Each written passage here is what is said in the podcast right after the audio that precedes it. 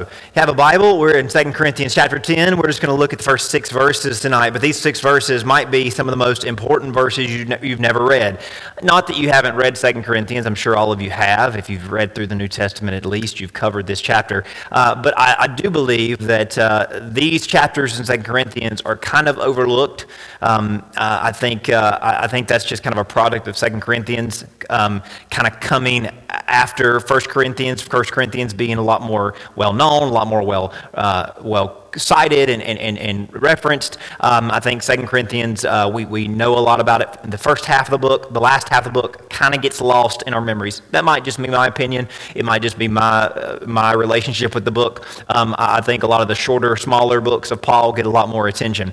But Second Corinthians, as we've learned, should get a lot more attention, and it should be very important to us because it's really all about Christians stepping into the fullness of Christ, which is why we've titled this series In Christ. The Bible says that as Christians, we are in Christ, as in we are stepping into his shoes, we are stepping into his power, stepping into his grace. And if we're stepping into him, all more importantly to know he has stepped into us. He is filling us with his power, with his life, with his grace, and his mercy. And so we can be transformed uh, from the inside out, which has been a theme over the last couple of weeks. And uh, we're going to get into even more uh, of that subject tonight. And this, this, this few, these few verses especially talk about the work that God wants to do in our hearts. But uh, before we get started, I, wanna, I want you to all think back to when you were younger. Um, not, not been that long for, for most of you, right? Uh, when you were younger, when you were kids, um, this might not be a story you can relate to, but I think all of us can, can relate to something similar to this.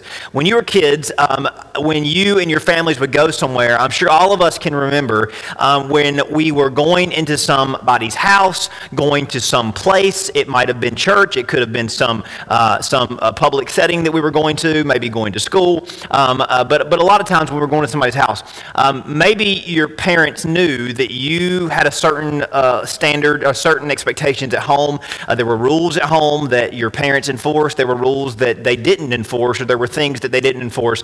And maybe you can remember going into someone else's house, or maybe you learned this when you were at their house and you had to be corrected uh, about something that you normally wouldn't be corrected about.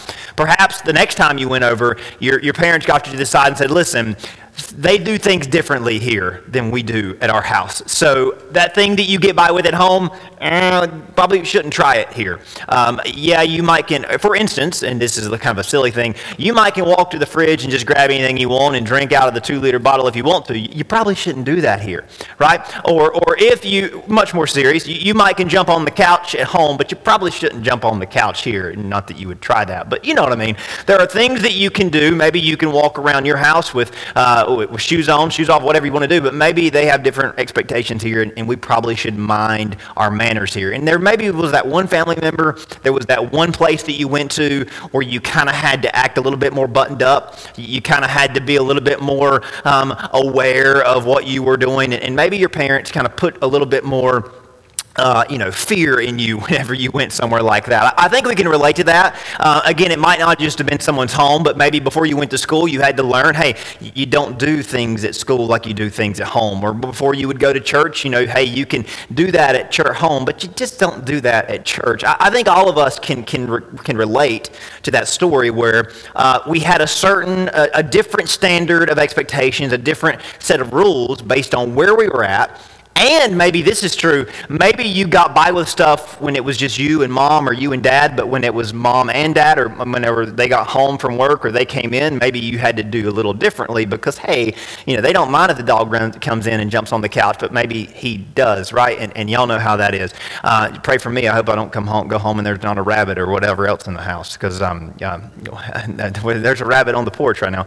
Um, but uh, on top of dogs and cats. But, but y'all know, y'all know how that goes somebody might not mind um, something happening, but maybe somebody else does, but just don't do it when he's there or do it when she's there. Th- that kind of happens in all of our family dynamics and all of our family scenarios. But, but here's what happens, and here's kind of where we, what, what that leads us into doing. That leads us into monitoring our behavior based on where we are and who's around we kind of have to keep tabs okay i can do thing i can do this here but i can't do it there and we kind of just keep a mental tab of where we can do things and when we can't do things based on where we are and who is around or who isn't around. Now, I don't think this is a surprise to you, but that approach has zero effect of changing our nature. Which the goal isn't to change your nature, is it? The goal is just to make sure you do something based on who's around or who isn't around or where you're at or where you're not at. Uh, that has no effect of changing your nature. Um, it just causes you to be on guard and alert in particular places at particular times. Now, no parent actually expects their child to start behaving that way all the time because they literally told them, or you literally tell your parents, or they told us when we were little, you just have to do that at this time, at this place, in this certain situation. Now, to take this idea into a much more serious scale, this is how religion trains us to relate to God. Now, I know we talk about religion a lot in contrast to a true relationship, but the Bible does this a lot. And I think this is an important way to kind of frame the difference in religion versus a true relationship. Religion, uh, religion says that God only cares about how you act at certain times. Religion says God is really uh, only concerned with you doing X, Y, and Z at a certain place, a certain time, in certain situations. Religion says you should straighten up when you're in God's house or when He shows up or when you're in a certain setting that it's religious in nature. Uh, religion says straighten up when He walks in the room, when you're in the house, which is why religion obsesses over the appearance of things.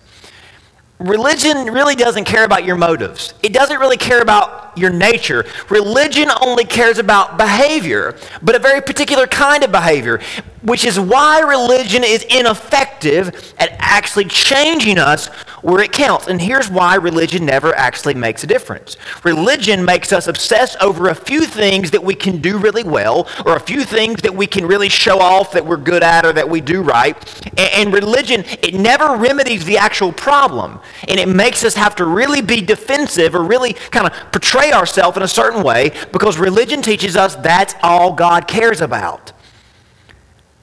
This is why we should be convinced that religion is a product of the devil. Satan loves to convince us that all that matters to God is monitoring your behavior. Satan loves to make us concerned about dress code and situational based obedience because Satan knows that if he can get you hung up in that kind of religious routine, he can give you a false sense of security with God. But actually, he accomplishes, it accomplishes no good where it actually matters with God your heart our heart. And the scary thing is, our flesh, because we are driven by this insecurity, our flesh will cling to this and will settle for this in a heartbeat because it scratches that itch in our conscience that, am I doing something that makes God happy? Check the box. Maybe I'll be okay for a while or okay for a week. This is why when Jesus came into the world, he disrupted the world so severely, especially the people of his day, the religious leaders of his day. And he began preaching and teaching about God and about what it truly means to know God.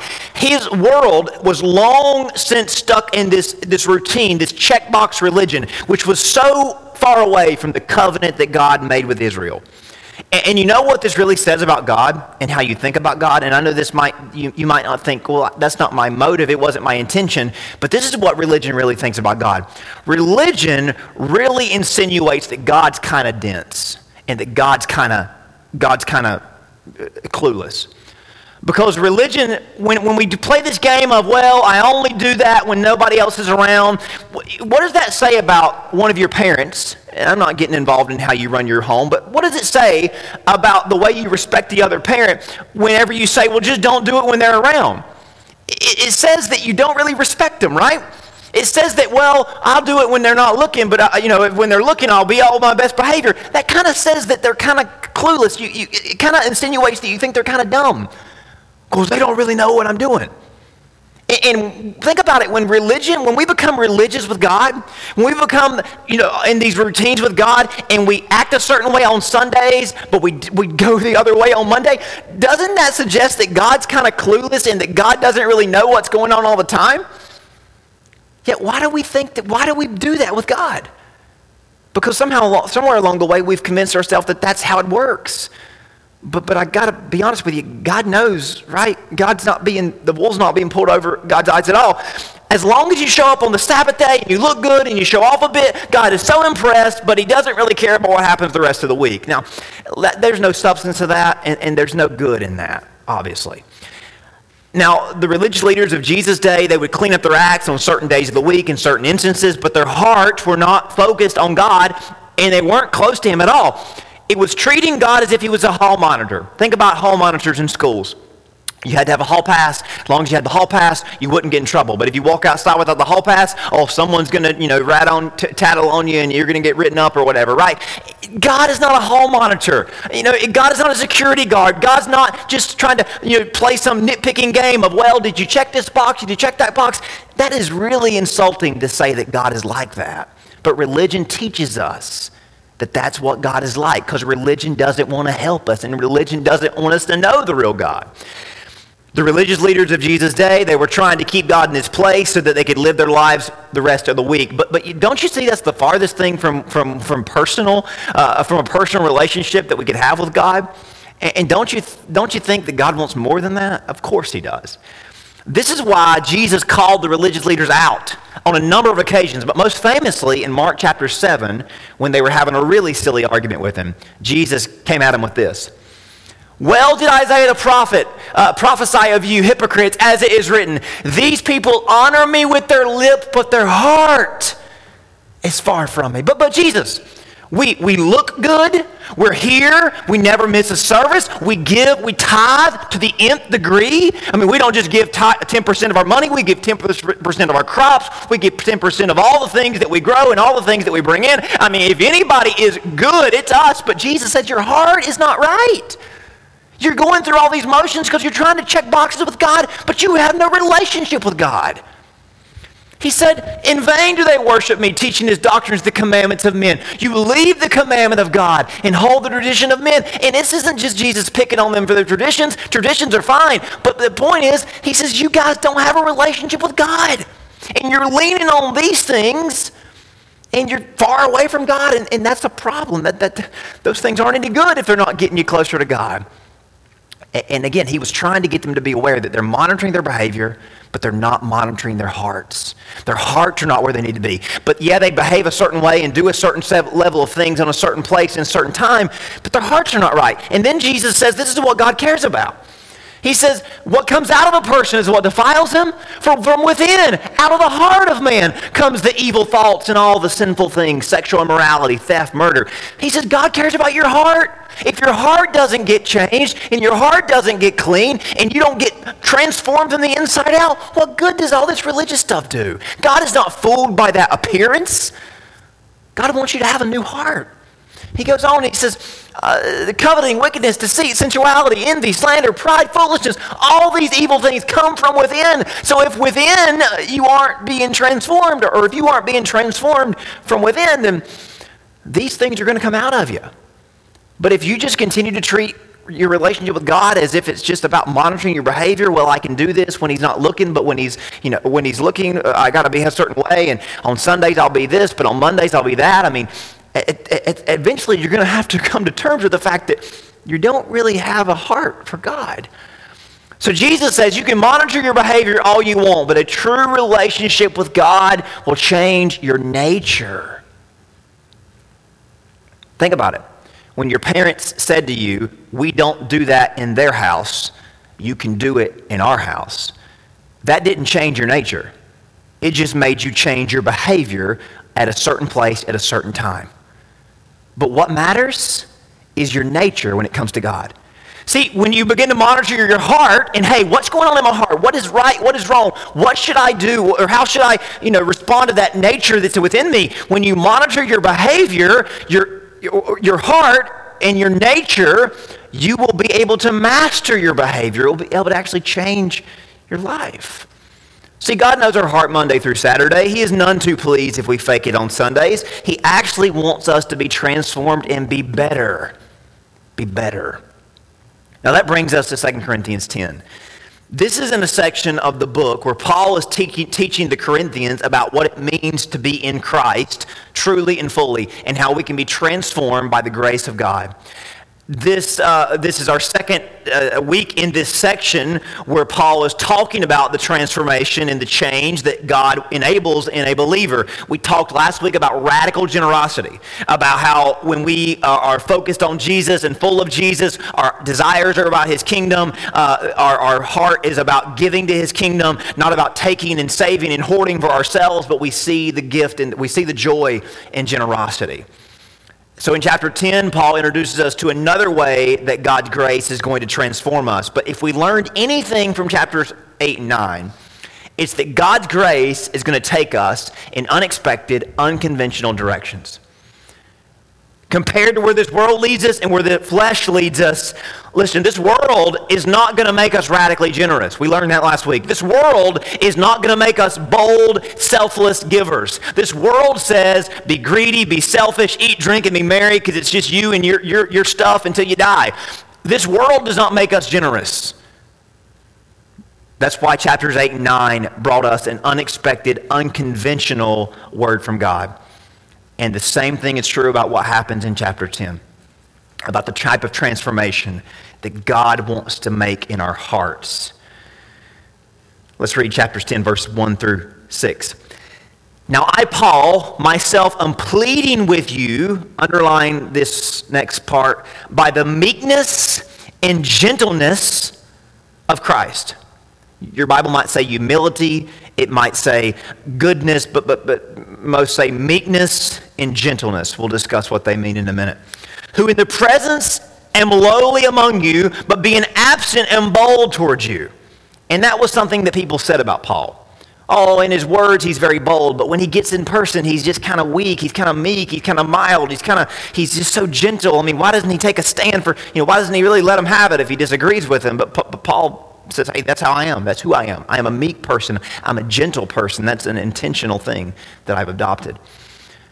But I beg you that when I am present, I may not be bold with that confidence by which I intend to be bold against some who think of us as if we walked according to the flesh. For though we walk in the flesh, we do not wage war according to the flesh. This is, the, this is our key verse. Though we walk in the flesh, we do not wage war according to the flesh. For the weapons of our warfare are not carnal, but mighty in God for pulling down strongholds. This verse often is pulled out of this section and it's used to describe all the things that God can do through a Christian in the world. I'm not saying that it can't be applied in that way. But in this passage, that verse is specifically referencing what God wants to do in us against our flesh. Look at verse 5. Casting down argument in every high thing that, exalt, that exalts itself against the knowledge of God, bringing every fault unto captivity to the obedience of Christ. So, what is this verse talking about? What is this passage talking about? That you and I have a battle inside our souls. Does it refer to the, the war that's going on around us and how God wants us to be uh, you know, active and present in the world and making a difference through prayer and through boldness? Yes. But specifically in this passage, the war Paul's talking about and the battle he's talking about is against our own thoughts that are contrary to the Spirit of God. Do, do you see that? Casting down the arguments. What are the arguments from our own flesh? The arguments that we make, bringing it against, that it brings against the knowledge of God, bringing every one of our thoughts into captivity, so that we might obey Christ. Do you see? Do you see the point there? Can, this, can, that, can verse 4 be pulled out and reference the battles that we can engage in in the world and how bold we can be and how prayerful we can be and the, answer, the, the things that we can see God do through us? Yes, yes, yes. But that will never be true unless we first hear what he's talking about, literally, which is that we have a battle inside our own minds, battle inside of our own flesh. And unless we bring every fault, and unless we bring every desire unto the uh, captivity to the obedience of Christ, we won't be any good for uh, the, the kingdom of God out in the world. We won't be of any use. Notice in verse 6, he says, being ready to punish. Now, he doesn't mean literally hurt yourself, but he means turn, uh, turn, turn down and, and, and reject and walk away from. uh, put the fire out that the devil lights, that the sin and flesh lights. Ready to punish all disobedience when your obedience is fulfilled. So that, tell, that tells us that if we are obedient to what Christ is trying to do in us, we put to rest, we put to bed, we put out the fire of the flesh. Paul is approaching the Corinthians about this battle that's inside all of us. Every one of us, whether you're a preacher or not, right? Whether you are you've been a, whether you've served your church since you were a child or whether you just got saved, this battle's in all of us. Nobody gets out of this battle. Nobody elevates themselves, arrives to the point where they're no longer no longer facing this battle. This battle is in every saint and it's in every newly converted Christian. This is a battle all of us face. But I want to be very pay very close attention to how Paul kind of uh, uh, acknowledges the battle and how he thinks we should go about dealing with it. But notice how he appeals to the Corinthians by the meekness and gentleness of Christ. Now, anytime you ever read the words meekness and gentleness in, in the Bible, you should be on high alert because the Holy Spirit's wanting to do something in you that is completely unnatural and completely contrary to what your flesh is interested in. Because nobody in here wants to be meek, and nobody in here wants to be gentle. I was talking about rabbits earlier. Rabbits are gentle, right? Uh, people that have their tails between their legs are meek. We don't want to be that way. We don't want to. We don't want someone to describe us like that. We want to be bold and, and, and brash, and you know, we want to be recognized as people that shouldn't be messed with. Paul says, "Hey, I have become a meek and gentle person because of the work that God has done in me." Now, here's what I here's what we need to know about this. Paul is being criticized by some people at Corinth for being humble and gracious when he visits them. Now, remember how Paul is dealing with these people that are these Judaizers. They're criticizing Paul and they're trying to discredit Paul. And they're telling the people at Corinth, this guy, this guy has no teeth. This guy shows up and he's so humble and he's so meek. And, uh, you know, how can he be a man of God if he's not brash and crass and loud and angry? These critics wouldn't like him if he was that way, mind you but they're using this to make uh, because it's an easy target. So Paul piggybacks on that insult levied against him to preach about the transformation that Christ has done in him. So Paul says, Yeah, you call me meek and gentle? Yeah, that's what I am. That's what I've aspired to be. That doesn't make me less of a Christian. That makes me as I should be as a Christian he's being called weak regarding the very area and the result in his heart that reflects the strength of Jesus. Listen to that again. He's being called weak in, a, in the very area that is reflecting the power of God. It's in his meekness and in his gentleness that he's reflecting the true power of Christ at work in him and at work that can be at work in us. This is what Paul was going to say is available to us all, and that's what he means in verse 3. For though we walk in the flesh, we do not wage war according to the flesh. Paul says, Listen, guys, I'm not fighting fire with fire against these Judaizers, against these Corinthians that have tried to drag me down and destroy me. I'm doing it a different way. And this is why I wanted to talk about this difference in behavior and heart monitoring. There is a remarkable divide between how many professing Christians act in the world with what they confess in church. There is a remarkable divide, and I think the better word is duplicity or hypocrisy, that we confess something in church, but the way we act in the world does not reflect what we confess in church. Now, listen, people are going to always call us hypocrites that, that's, they're going to do that regardless, but there may be, we better make sure there's not any truth to that. Many Christians are careful not to use certain words, cross certain lines in public, but behind the scenes and in secret, their hearts, our hearts, are far from God. That's just the truth. And I think a lot of us, we've fallen into this routine where as long as we present something to God that's acceptable and appears to be a certain religious way, that that kind of calms our conscience down a little bit. But this text is meant to expose our hearts and bring us under this light where Paul is trying to, to, to make us aware of this battle, this war, And this duplicity is none more apparent than when it comes to the attitudes we possess and attributes that define us. Attitudes mean the way our, our, our mindset, our mentality, the way we act, the way we, you know, persona we display. Attributes are things that describe us, things that def- people recognize in us. Uh, behavior traits, character traits. We may never lift a finger against someone, but our minds have thought plenty bad. Our mouths have said plenty bad, haven't they? Why is that? Why is it? I know this is, this is convicting, but we'll see this comes from Jesus. Why is it that we may not hurt someone, but we often justify not helping someone? Why is that? That Christians are, are very clear to say, oh, we don't do the bad things, but why is it that we also aren't defined by doing good things? We may not act out in a spirit of revenge, but are we driven by a spirit of compassion and compassion? And then what that reveals is our behavior has been throttled, but our hearts are not where they should be. To be a Christian, and this might be controversial to some, but I, it's so true. To be a Christian isn't to be able to contain bad behavior, it is to be defined by and driven to good Christ like behavior. Is, is that clear? To be a Christian isn't to be able to contain, well, I'm a Christian because I don't break these laws. But that's not what it means to be a Christian. To be a Christian means that we have a good Christ like behavior that's driving us. This is why the church is really good at defining what's wrong, but we often are slow to do what's right. And nothing exposes this duplicity than often as Christians, often as Christians, and over the last couple of decades, it's become so true for Christians in our country, we often may not do something wrong, but we don't mind turning our heads to somebody else that's doing it wrong if it, if it can directly benefit us. Why is that?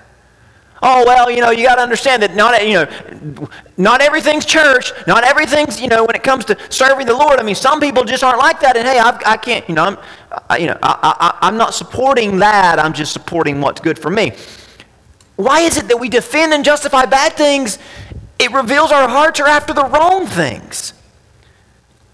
It's a result of our hearts not being what they can be and what they should be. So many people know their hearts aren't like they should be and say things like, well, that's just how I am. I, am picking on people because I've said this too. But I've, said, I've heard this enough from people that I've become aware of it coming out of my own mouth, and I can't let myself say it anymore without being very convicted. So many of us say, well, yeah, that's just how I am. We've always been that way. Oh, I know, you know hey, I, you know, I, I, that's just kind of, I can't help it. Yeah, you know, I know it's wrong, but hey. Is that okay? Why is it there's stuff that's in our hearts that just comes out every once in a while?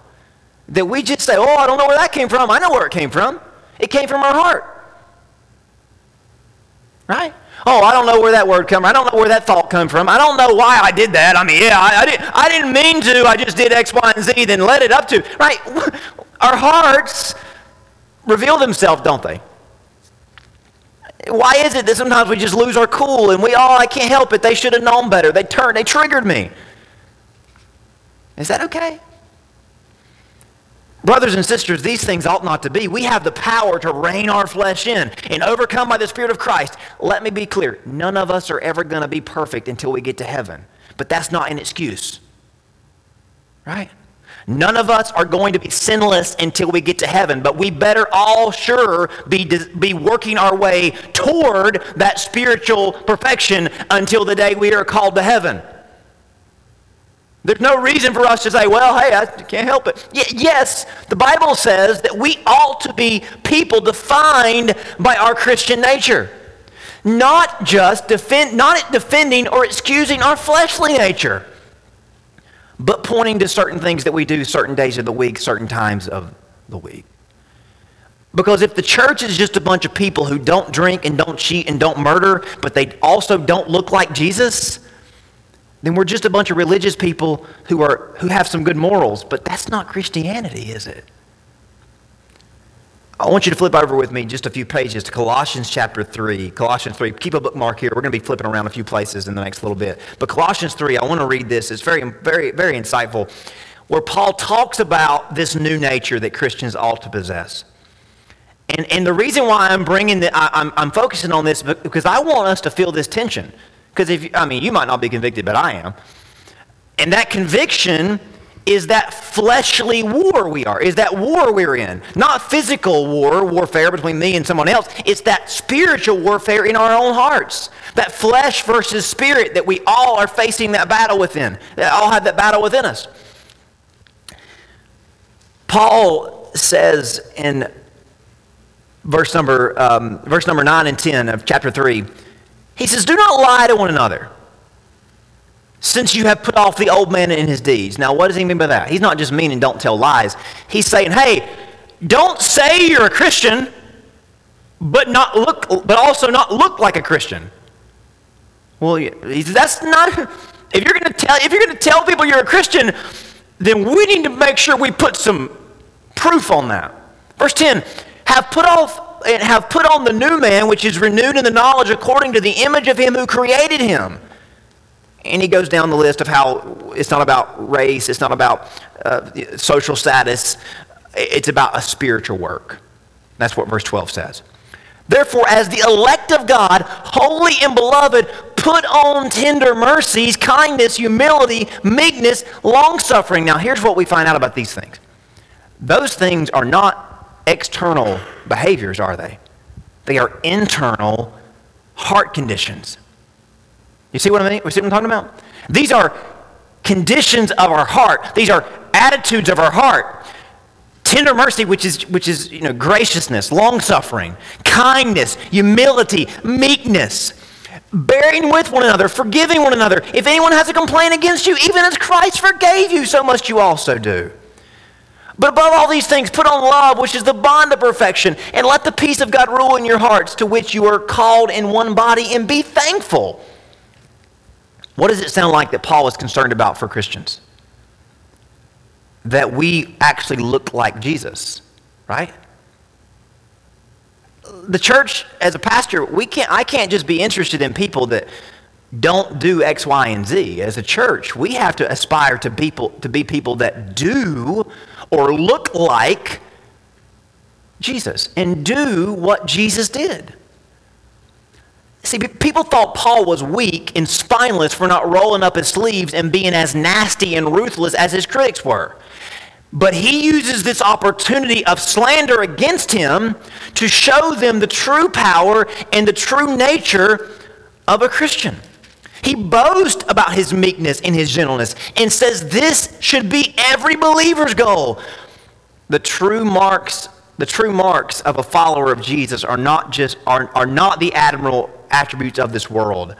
Things that make that impress the world will not be things that impress Jesus. Listen, the world is not going to be impressed with humility. It's not going to be impressed with love and kindness and graciousness and gentleness. If you act that way in the corporate world, you get stomped. If you act that way in the political world, you get taken advantage of. If you act that way in any setting in this world, you get left behind. But are we worried about what the world thinks? I don't think so. This is why Paul's saying, don't fight those battles. Our battle is not politically and culturally and, and, and corporately and financially. Our battles are not on those fields.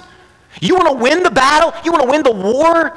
You worry about what your heart looks like. And you might not win a battle against X, Y, and Z in this world, but you will win the battle against your own soul and against the devil that tries to enslave you, and you will be victorious where it counts. But we know what this is really all about? It's moving the goalposts. It's moving the goalpost from where we were aiming for and what we should be aiming for. Now, flip back once more to Matthew chapter 5. I want to highlight a couple of verses. We'll go back to 2 Corinthians in a minute. Remember when Jesus began his ministry, he, he preached a pretty, a pretty controversial sermon. It might not be controversial to us, but to his people in his day it was he preached a sermon, often uh, referred to as a Sermon on the Mount, where he laid out the different attitudes and attributes that should define a Christian. We covered this a few weeks ago in a morning message in a, in a brief way. But anytime we hear the words of Jesus in this passage, we do a double take because we can't believe he's actually saying what he's saying. As Jesus teaches about what it really means to be a Christian, what it means to be a follower of Christ, he basically, he basically um, acknowledges a certain way of living as being superior than the way they had been taught. So in their world, might made right. In their world, if you were going to have anything to show for it, you had to be mighty and ruthless, and you had to be, you know, dog eat dog. You had to take what you could and stomp and move past and scrape and claw, and you couldn't show mercy. You couldn't show anybody any regard because you had to make a name for yourself. And if someone hit you, you had to hit them back harder. If someone took from you, you had to take more from them, right? If someone, you know, took out your eye, you had to take out both of theirs. Y'all see where we're going with this? That's the way our world is, and it's the way it's always been. But Jesus stood on a mountain in front of all these people that were taught to monitor their behavior, and he said, Guys, I'm more interested in your hearts. And that's why he said in verse number 5 of chapter 5, Blessed are the meek, for they shall inherit the earth. Again, you know what meek means? Meek in their day meant weak. Meek was the opposite of mighty. People who, you know, mouth off and really bulk up and think that they can really put people in their place with their tongues and really show people, you know, that they're superior based on how burly they can be and how, you know, uh, uh, um, strong opinion and will they can be. That might impress people in this world and that might get them somewhere in this world, but Jesus says that is the most insulting thing in the kingdom of God. Blessed are the meek, because you've heard, you've heard that the mighty will inherit the earth. No, no, no. The meek will inherit the earth. You mean the people that let you walk over them? You mean the people that have never fought for anything in this world? They're the ones going to get the rest, going to inherit the earth? Absolutely. But, but Jesus, Rome is mighty and Rome stomps on the meek. He says, Talk to me in 2,000 years about where Rome is, and I'll give you an update about how the meek are doing. Listen, this happens in your families, it happens in your workplaces, it happens in every setting you're ever in, in church. And this is what we are expected to do. And listen, there's a battle inside every one of you every single day when, this, when we have to make a choice. Do I, should I be mighty or should I be meek? Should I be mouthy or should I be humble? Should I, you know, really put them in their place and insult them and, and all that? You know, I can, I'm able to. I mean, hey, just give me a minute, roll my sleeves up, and I'll put this person where they belong. Jesus says the meek will inherit the earth. The meek. He goes on in verse 9, he says, Blessed are the peacemakers, for they shall be called children of God. You may be justified in doing what you're doing, and it may cause division. And you may think, well, it's not my fault. Jesus says that the people that are recognized as the children of God, as in the people that people see and say they remind me of God, they look like God, they're the ones that pursue peace. And, this isn't, oh, I just, I'm not going to speak out against wrong because I'm just going to try to be peaceful. This is, hey, I'm going to stand for what God says and I'm going to pursue peace no matter what it costs because I want to re- reflect the heart of my Father. Again, people in Jesus, they heard him say, Blessed are the meek, blessed are the peacemakers. And, and they thought, Jesus, that's crazy. We've got to be mighty. We've got to be, you know, division at all costs. And then he went, and then he would go so far to say down in verse number 23 regarding of when they would go to worship. And he said, Hey, if you bring your gift to the altar and you remember that your brother has an alt against you, as in you remember that you're, you've done something wrong to your brother, and hey, you got by with it, but hey, he still knows that you did something wrong to him and nobody else knows that God, surely God doesn't know you're, the, you're, you're worshiping Jesus, right? You're worshiping God. You don't have to make things right with him. Jesus says, no, no, no. You leave your gift at the altar and you go reconcile with him because God is not impressed with your song. He is more interested in you doing the right thing. Again, that's just so different than what we think, isn't it? Jesus says you got to get to the heart of the matter. You've heard it said of old that, you know, you shall not murder, but I say to you, you shall not be angry. Uh, you've heard it said of old, you shall not lust, but I, commit adultery, but I say unto you, you shall not lust. As in, hey, it matters what your heart is like. And then he knocks out of the park in verse 43 and 44 and 45. He says, You've heard it said of old, love your neighbor and hate your enemy. But I say to you, love your enemy. Bless those who curse you. Do good to those who hate you. Pray for those who spitefully use you and persecute you, that you may be sons and daughters of your Father in heaven. I mean, isn't that crazy? Who does this stuff?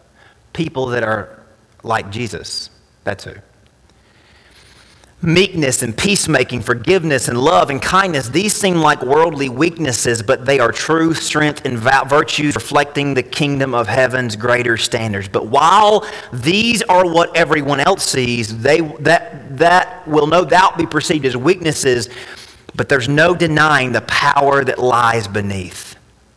But here's the thing the power, the power that God wants to do display through you in this world will never actually show up unless he first does a work within you. Flip back over to 2 Corinthians as we think about that one thought again. Let's go through the slides here. God cannot do great things through anyone unless he has first made changes within them. God cannot do great things within us unless he has first done something great within us through us and with us only happens if he's done something within us. I want to read this, these verses again in verses 4, 5, and 6. For the weapons of our warfare are not carnal, but mighty in God for pulling down strongholds. As in, we are not at war with the government. We're not at war with culture. We're not at war with the liberals or the X, Y, and Z people in the world. We are not at war against them. They are not our enemy. The enemy is Satan, and his battle is in our hearts. If we are distracted by the, out, the outer war, we'll never first uh, focus on the inner battle within us. So that's why Paul says, I know you're going to be tempted to roll your sleeves up and get down and dirty and get even and do it the way they're doing it. That is not the road you are to take as Christians. We are to be meek, we are to be gentle, we are to be loving, we are to be kind, we are to be different. Casting down arguments, every high thing exalting against itself, against the knowledge of God, bringing every thought unto captivity unto the obedience of Christ, being ready to punish all disobedience when your obedience is fulfilled. Now, one last turn, just a few pages to the right, Galatians 5, and we'll end here. I wanted to show you all these different texts because I feel like they're important that we see how this is connected. Spiritual warfare often gets turned into us versus somebody else but spiritual warfare begins and its greatest battles are within us all. Galatians 5, verse 16 and 17, this is what Paul says. I say then, walk in the Spirit, and you shall not fulfill the lust of the flesh. For the lust, for the flesh lusts against the Spirit, or wars against the Spirit, and the Spirit against the flesh, and these are contrary to one another, so that you do not do the things that you wish. I don't think I can overstate it. We all face temptation, like Jesus did in the wilderness. And we've got to do just like he did, which is take refuge in the Word of God and the power of God to overcome the flesh.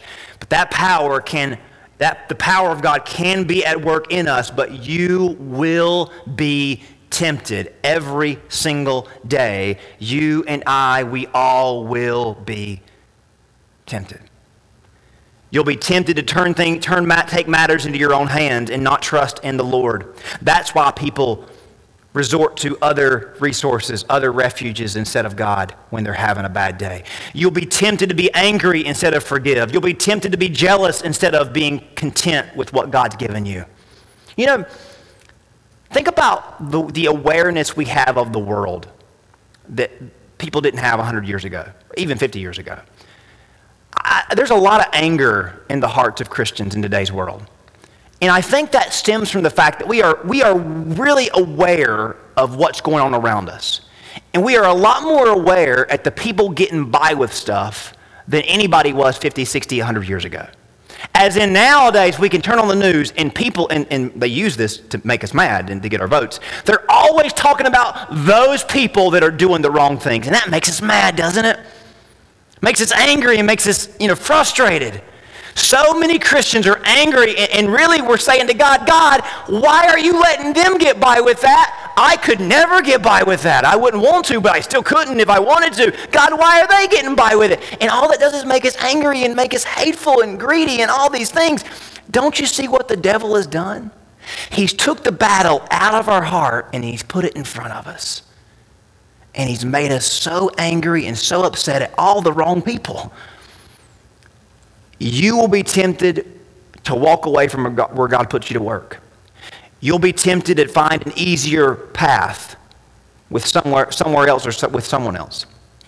You'll be tempted to stop, serve, stop serving the Lord, to cut back your efforts to, because it's not worth it. You'll be tempted to get angry at God for things not working out like you felt like you, they should be for you. You'll be tempted to get angry at someone else because you feel like that, hey, God, should be different. You will, we will, we will, all will be tempted. And that's why you can't turn a page in the New Testament without finding commandments about what it means to truly be a Christian.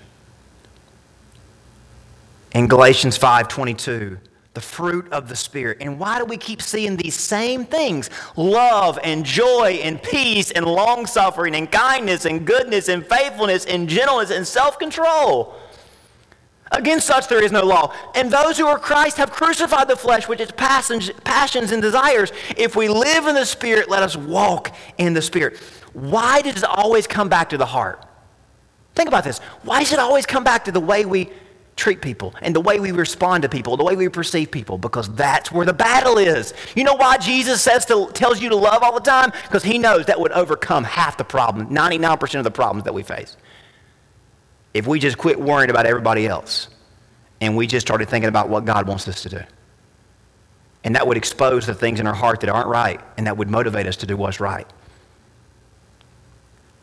These things may not seem powerful, but this power, as described in these fruits, they have the power to counter any demon from hell. The world says, oh, that's not going to work. Your flesh says that's not going to work. But Shouldn't we pay attention when the Bible repeats itself again and again and again and again? And when Paul says the battle's in your heart, shouldn't we pay attention to that? Love. Love puts God first and others first every time. But, but, nah, if you just stick with that, you'll be okay. But man, that's hard to accept. Yeah, because the battle's in us, isn't it? Of course it's hard. That exposes the real battle, doesn't it? Love says God and others are first no matter what. Joy says I'm going to rejoice no matter what happens because God is in control. You know what? Joy, joy doesn't get its feelings hurt. I'm not being mean, but you know, people pout and get the feelings hurt and get mad and, and quit talking and quit coming to church. Joy says, I'm not going to get mad because God's in control. Yeah, they did me wrong, but hey, what's that to me? God's in control. God's still my God. He's still in control. He loves me. I'm His. I'm belong, I belong to Him. It's going to work out. I'm rejoicing no matter what. And I'm not going to let them get in the way of me singing to God. Man, how, how much better would we be if we lived by these virtues, right? Love says, hey, I can't quit loving God and loving people. Yeah, they're wrong. And yeah, they did me wrong. And yeah, I've got reasons to get mad and do everything else. But hey, I can't let that get in the way of me doing the right thing. Love puts God first. Joy says, hey, I don't care what happens. I'm going to rejoice. I'm going to be glad. I'm going to realize that I have a purpose today. Peace, peace, rest under God's control. I know I could worry. I know I could panic. I know I could get, you know, pull my hair out. But why would I worry when I can have peace? And I don't have to fight you because you're not my enemy. I don't have to go to war against you and get all angry and work to pull and, and tear everything down because you're not my enemy. They're not my enemy. God is in control and He's given me the peace I need. Patience says, hey, I'm going to endure no matter what. Yeah, I could get frustrated and quit and get angry and all this other stuff, but hey, I got to endure to the end because I know I win when all, when it's all said and done. Kindness and goodness and faithfulness showcase the best of Jesus even when the world gives us his worst because has Jesus never has Jesus ever not given you his best? So I'm going to be kind, I'm going to be good, I'm going to be faithful even when I've got reasons not to because Jesus has never let me down. Think about this. If we just live by those virtues, how different would the world be? You know what that reveals to me? The reason why we resist this? You know what that reveals? The battle is in us, isn't it? Self control says, hey, it's not worth it to give up or get in, give in because I've got to see the power of God at work. If we're going to be used for great things in this world, we've got to let God do great things in us for His glory and for others' good. So, I, I plead with you don't take the bait from this world. Don't take the bait from the person that, that you, you're, you're awake for an hour tomorrow and somebody walks into your life and they just really pull every string and they pull every fuse and it's just going crazy. Don't take the bait. The battle's right here. Our greatest battle is within. God's power wants, us, wants to have a full effect in us so that He can use us to truly impact our world. I, I know this may feel like, well, hey, well, why are you picking on me, preacher? I'm not picking on you. I'm, I'm picking on me, but I'm not picking on you. Listen, if they're the problem, they'll get it one day. They will. But that day's not today. And God says to you, hey, you're worried, you want them to get theirs before it's time? No, no, no. Even the demon was put into the pig because it wasn't the time for it to get judged. So who are we to think it's time for us to bring the wrath on somebody right now in front of us? That's not the battle. You know where the battle is? Right here. You know how relieving that is to admit that? You know how much better we would be if we just said, God, the battle's in me. I don't want to be the one fighting the wrong battle. I want my heart to be like yours. Let's pray for God to help us with that. Heavenly Father, thank you so much for showing us that the real battle is within. Lord, I, know our nature, our nature says, but our nature has so many objections to this. Our nature has so many buts and ifs, and I can't understand. Our nature doesn't want to accept that. And, and I get it, we all get it. You understand it, but that's why you want us to understand this so clearly tonight. The battle is within us, and if we all focused on the battle in our own hearts, we would be able to win the war. And the war is against the flesh and against sin, against the devil, and he wants to enslave all of us. So, Father, would you help all of us to focus on our hearts and our battles? And help us to make sure, as much as depends on us, we are going to see the power of God at work. And we are going to display the Spirit of God through our lives. And we aren't going to take the bait and fight a different battle when the battle is within. Thank you, Jesus, for this help. We ask this in His name. Amen.